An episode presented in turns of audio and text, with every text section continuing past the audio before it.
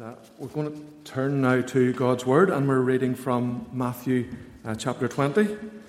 And it's on page 987 if you'd like to follow along in your uh, in church Bible or on your uh, device or however you're turning to God's Word this morning, that would be great.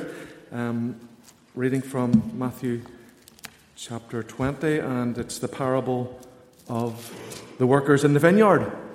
Um, so, Matthew chapter 21 to 16. And this is God's Word.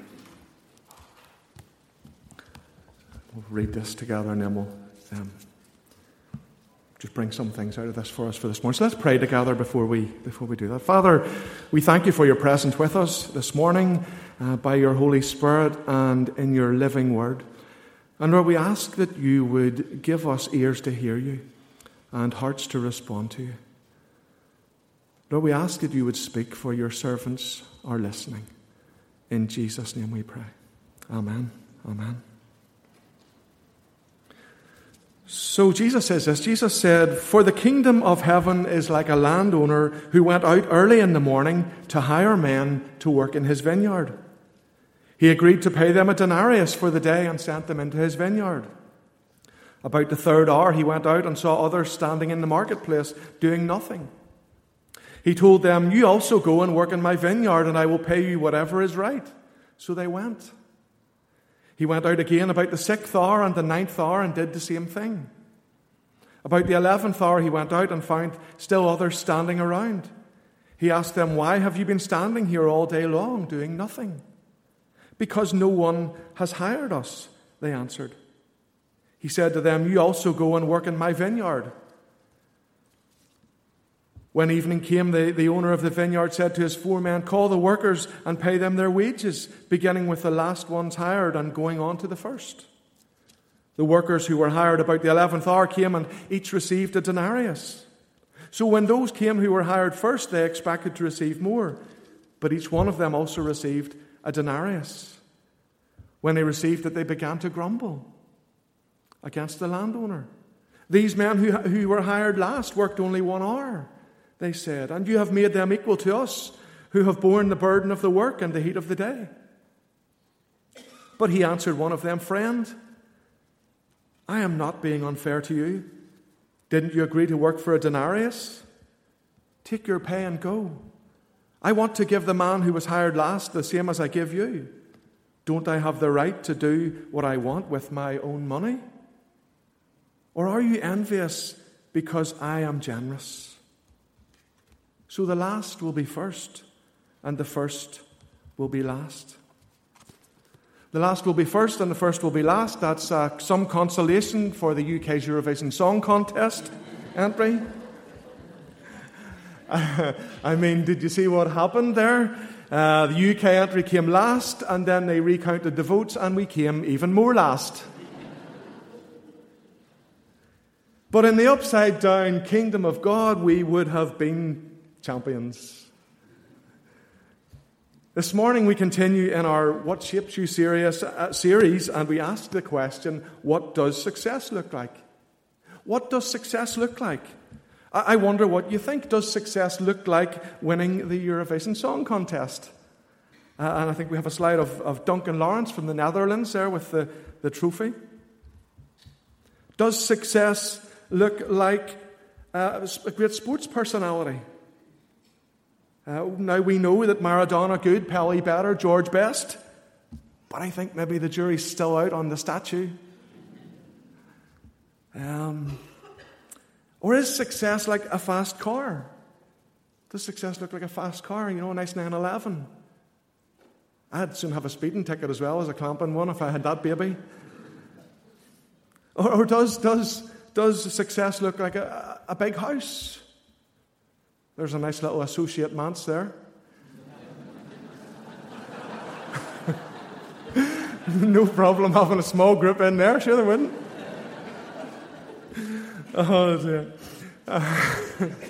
Or does it look like money, money, money? That's what contemporary society would have us believe, isn't it? Would try to have us believe. But you see, the story's told of a very wealthy, successful New York businessman who, who died, and as they gathered round uh, at the cemetery and lowered him into the ground, as neighbours, they were, you know, they were, they were chittering. And they were saying, I wonder how much he left. I wonder how much he left. And, and the businessman's solicitor was in the crowd, and he said, I know exactly how much he left. And they gathered round him to hear what he would say, and the solicitor simply said, He left everything. He left everything. All the things that the world counts as success, we leave them behind us, don't we? You see, I honestly think, I don't think that success looks like, like status or cars or money or houses. We leave those all behind. And I don't have a picture for this one, but you know, you'll have to use your imagination here. But, but I think that success is that day when you're dandering around heaven and someone strolls up to you and taps you on the shoulder and says, Thank you for telling me about Jesus. Thank you for telling me about Jesus. St. John paints this wonderful picture uh, for us that God has given him in his, revel- in, his, in his vision in Revelation chapter 7. St. John says this He says, After this I looked, and there before me was a great multitude that no one could count, from every nation, tribe, people, and language, standing before the throne and the Lamb. You see, we can't take celebrity status or cars or houses or money with us. In a sense, you see, there really only is one thing that we can take with us, and that's other people. Other people. Now, don't get me wrong. Don't get me wrong. We don't save anyone. We don't save anyone. God does all the saving, God alone and by His grace alone. Because if we were to read on in Revelation 7, we would see that these people were singing, Salvation belongs to our God. And St. Paul writes in his letter to the Romans everyone who calls on the name of the Lord will be saved. Everyone who calls on the name of the Lord will be saved, but then uh, it is, it is the Lord who does the saving. But then Paul goes on. But how can they call on the name of on him to save them unless they believe in him? And how can they believe in him if they have never heard about him? And how can they hear about him unless someone tells them? And that's where we come in, isn't it? God does the saving and we do the telling. In order to have people with us, to take people with us to heaven, we need to tell them about Jesus, about how he died that we could live, about how he came here so that we could go there. We need to tell them, we need to invite them into his kingdom. And we're talking here about evangelism, aren't we? We're talking about workers in the vineyard, just like this parable that we just read. You see, yes, there are a number of things that we could focus on this morning from this parable. We could focus on that saying that the last will be first and the first will be last. And we could go on to explore our Father's heart for the, the last, the lost, the least, the lame, the leper, and the lonely. Or we could look at that seeming unfairness of the landowner giving all the labourers uh, the same reward, even though some had worked for 12 hours and some only for one. We could do that until we realized that we're talking uh, about the, the, landowner had given exactly what he promised. And until we realized that we're talking here about the kingdom of heaven. And none of us deserve to be there. He brings us there and he treats us all equally. We all get the same. We all get paradise.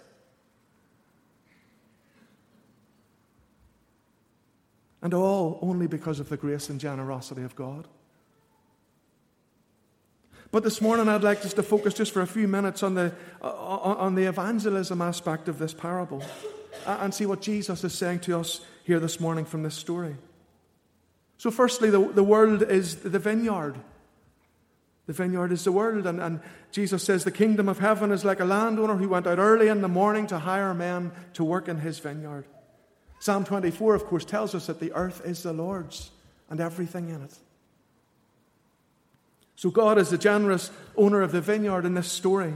And we, we are those whom He has graciously called to be His co workers in the gathering in of this heavenly harvest.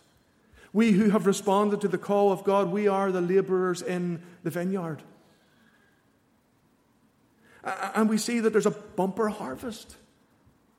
The landowner wanted some helpers with this harvest, some co workers to join him in the field to help him to gather in this bounteous harvest. There were so many grapes and only a small window of opportunity to, to harvest them in, to get the work done. So, so he went down to the equivalent of the local job centre and he hired some helpers. And that's you and me. We're depicted by these helpers. We are the servants who have been graciously called and, and, and invited to serve the Lord in this wonderful work.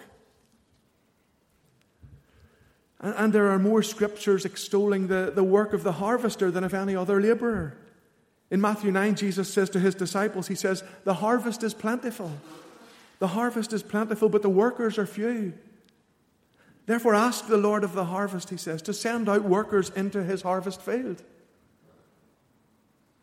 There are verses like this from, from John 4 where Jesus says, Do you not say four months more and then the harvest? I tell you, open your eyes and look at the fields. They are ripe for harvest. You see, you and I have been called to help in the harvesting in the evangelism of the world from, as I've said, from East Belfast to the ends of the earth, from Castle Castlereagh to Timbuktu. And there are many resources that we could, that we could um, to help us in our evangelism. You could pick up Natural Evangelism by J. John, our, our guest speaker next weekend. We have some of these in the shop. You could pick up this, very helpful. You could go on a, a training course with PCI or Crown Jesus or, or someone else, whoever. All good stuff and all recommended. But what would the landowner have thought about his new employees if they'd just sat around all day talking about the, the new uh, latest techniques in harvesting grapes, but never actually got their hands dirty? What if they spent hours debating the best tools for the job, but never actually picked up those tools? No, the fields are now already white unto harvest. There is a work to be done, and God has invited you and me to go into His harvest. The Bible teaches that every child of His and every church, every Christian, every congregation has been enlisted into this great work of world evangelism. We share this awesome privilege and responsibility. And you know, God gives specific orders and specific jobs to specific workers. He may say to one laborer, I want you to work in that part of the vineyard over there. He may say to another, I want you to stay close to the house. To one, he sends to the ends of the earth, to the other, he sends to the end of the street, or the house next door, or simply across the room. And whoever, whoever you are, God wants to use you in inviting others to Jesus inviting others into his kingdom, bringing in this wonderful harvest of souls. And yes, he has given each of us different gifts and abilities and to use in the work, every single one of us, different personalities, different gifts, different opportunities. But he has given them to us. And, and let's not say that God can't use us. You know, I think that if, if I, Nick, could just get you and me thinking that God couldn't use us, He'd be happy with that day's work. He would. But just look at who God uses in the Bible. Let me tell you of some of them. Noah. Noah was a drunkard. Adam. Adam was, was Abraham. Abraham was too old. Isaac, Isaac was a daydreamer. Jacob was a liar. Joseph was abused. Moses had a speech impediment. Gideon was afraid. Samson was a womanizer. Rahab was a prostitute. Jeremiah was too young. David committed adultery and murder. Elijah was suicidal. Jonah ran away. Naomi was a widow. Job was bankrupt. Peter denied Christ three times. The disciples fell asleep while they were praying. Martha worried about everything. The Samaritan woman was divorced five times. Zacchaeus was too small. Paul was too religious. Timothy had an ulcer. And Lazarus was dead. So we don't have any excuses, really, do we? No, God can use us, every single one of us. We just need to be available and obedient.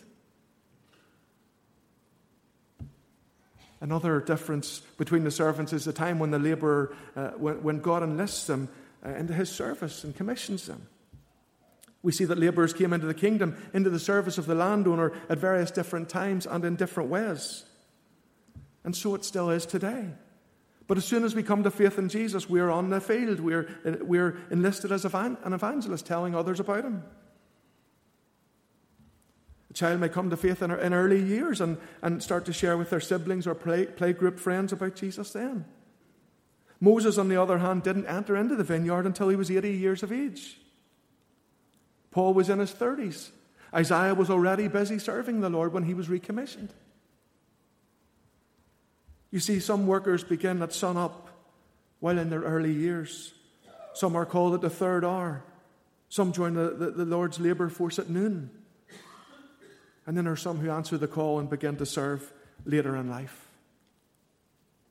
So, when is it time to roll up the sleeves and get to the work? Simply put, it's never too early and it's never too late.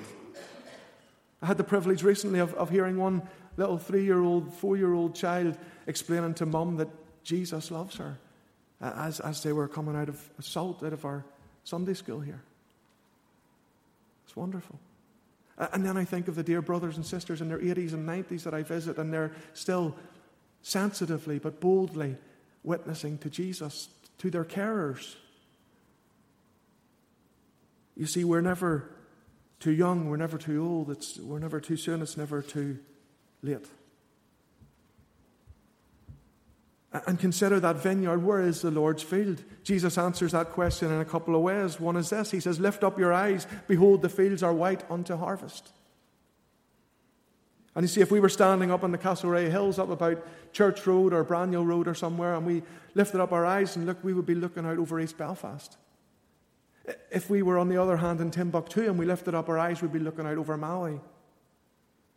The field is the world, and so it is for us. And we are called to, to be engaged in the work of gathering in the harvest wherever our Lord, the landowner, has placed us.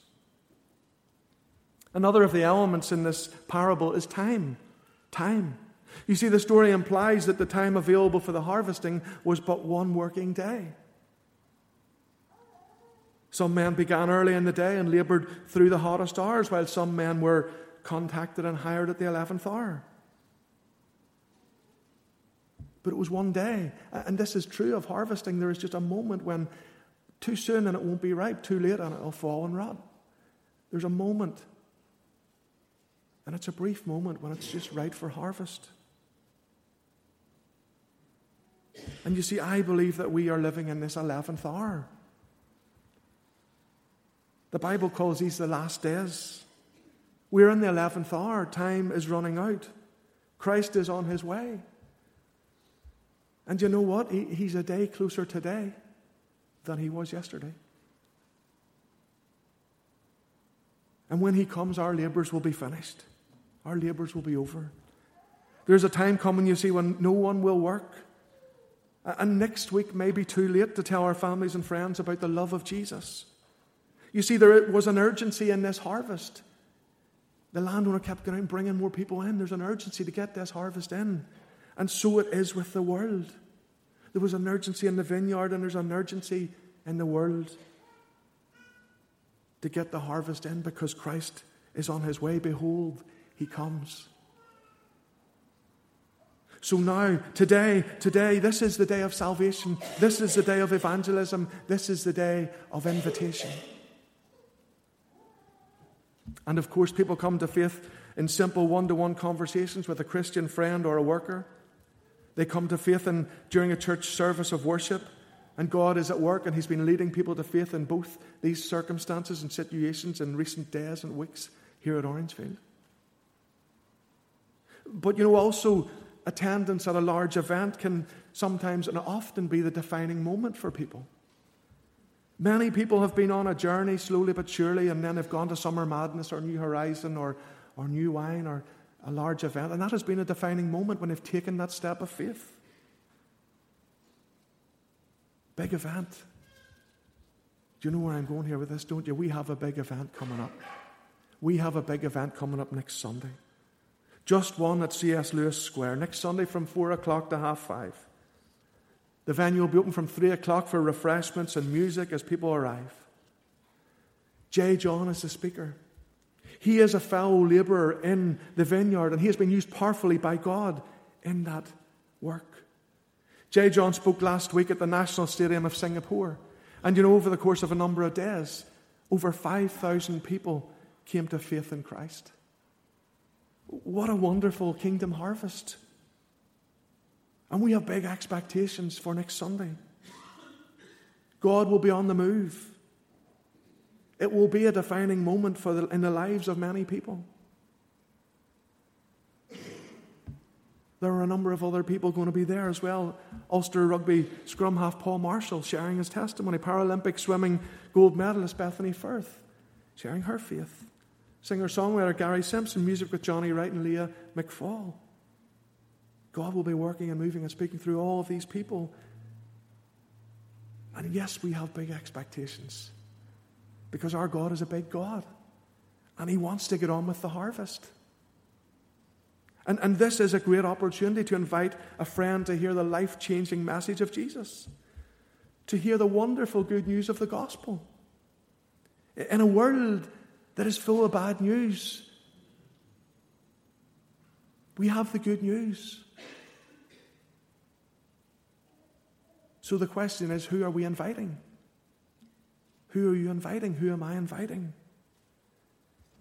Folks, we have these invitations and we have some left on the, the vestibule table. And, you know, the thing is that they're just no use sitting on the vestibule table, they're just not working there. So, so please pick some up on the way out. And we've, we've distributed a lot of these, but there's still some left. And we want these into our friends' hands, our family's hands, our neighbours, our colleagues. Please pick them up on the way out and pass on the invitation to someone else this week. Albert McMakin was a young man who had recently come to faith in Christ. He was so full of enthusiasm that he filled a truck with people and brought them to the next local meeting to hear about Jesus. There was a farmer's son who Albert really was keen to get to the meeting, but this young man was hard to persuade.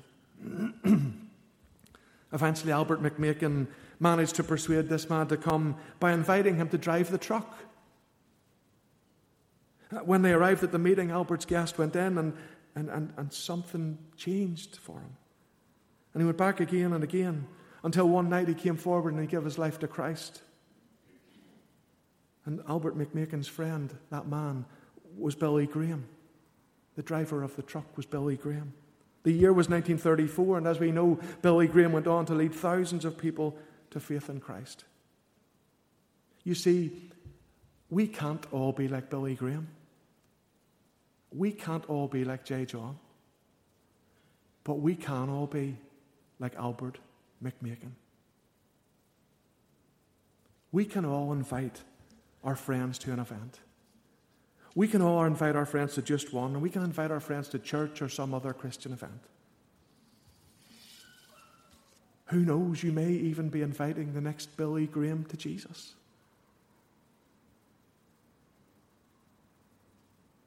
So, just as I finish, what does success look like? Status, cars, houses, money? No. No, not for the Christian. You see, as we lift our eyes up from the temporary earthly things, we see that success is not about gathering status or stuff on this temporary earthly life. No, I want to suggest that real success looks like someone someday strolling up to you in heaven, tapping you on the shoulder, and saying, Thank you for telling me about Jesus. So let us be telling them. Amen.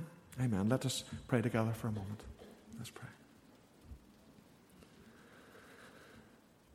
And let us, uh, let us take a few moments in God's presence to respond in the silence of our own hearts to, to what He's been saying to us this morning.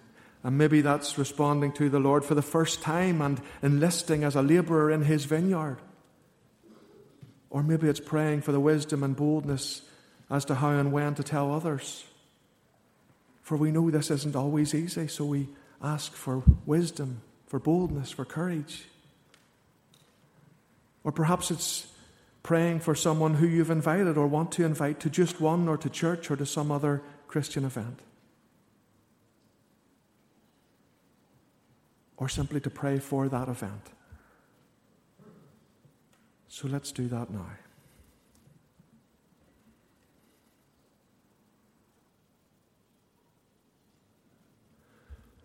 Father, we thank you for your great love for us and for your presence with us always. We thank you that you are a generous and gracious God who is at work recruiting laborers for your vineyard to tell others about Jesus. So, Father, while there is still time, fill us with your Spirit. Give us your words. Let us be telling them. Let us be inviting them. Let us be serving you in the field as you graciously gather in your glorious heavenly harvest. We pray these things in the power of the Spirit, in Jesus' name, and for your glory alone. Amen. Amen.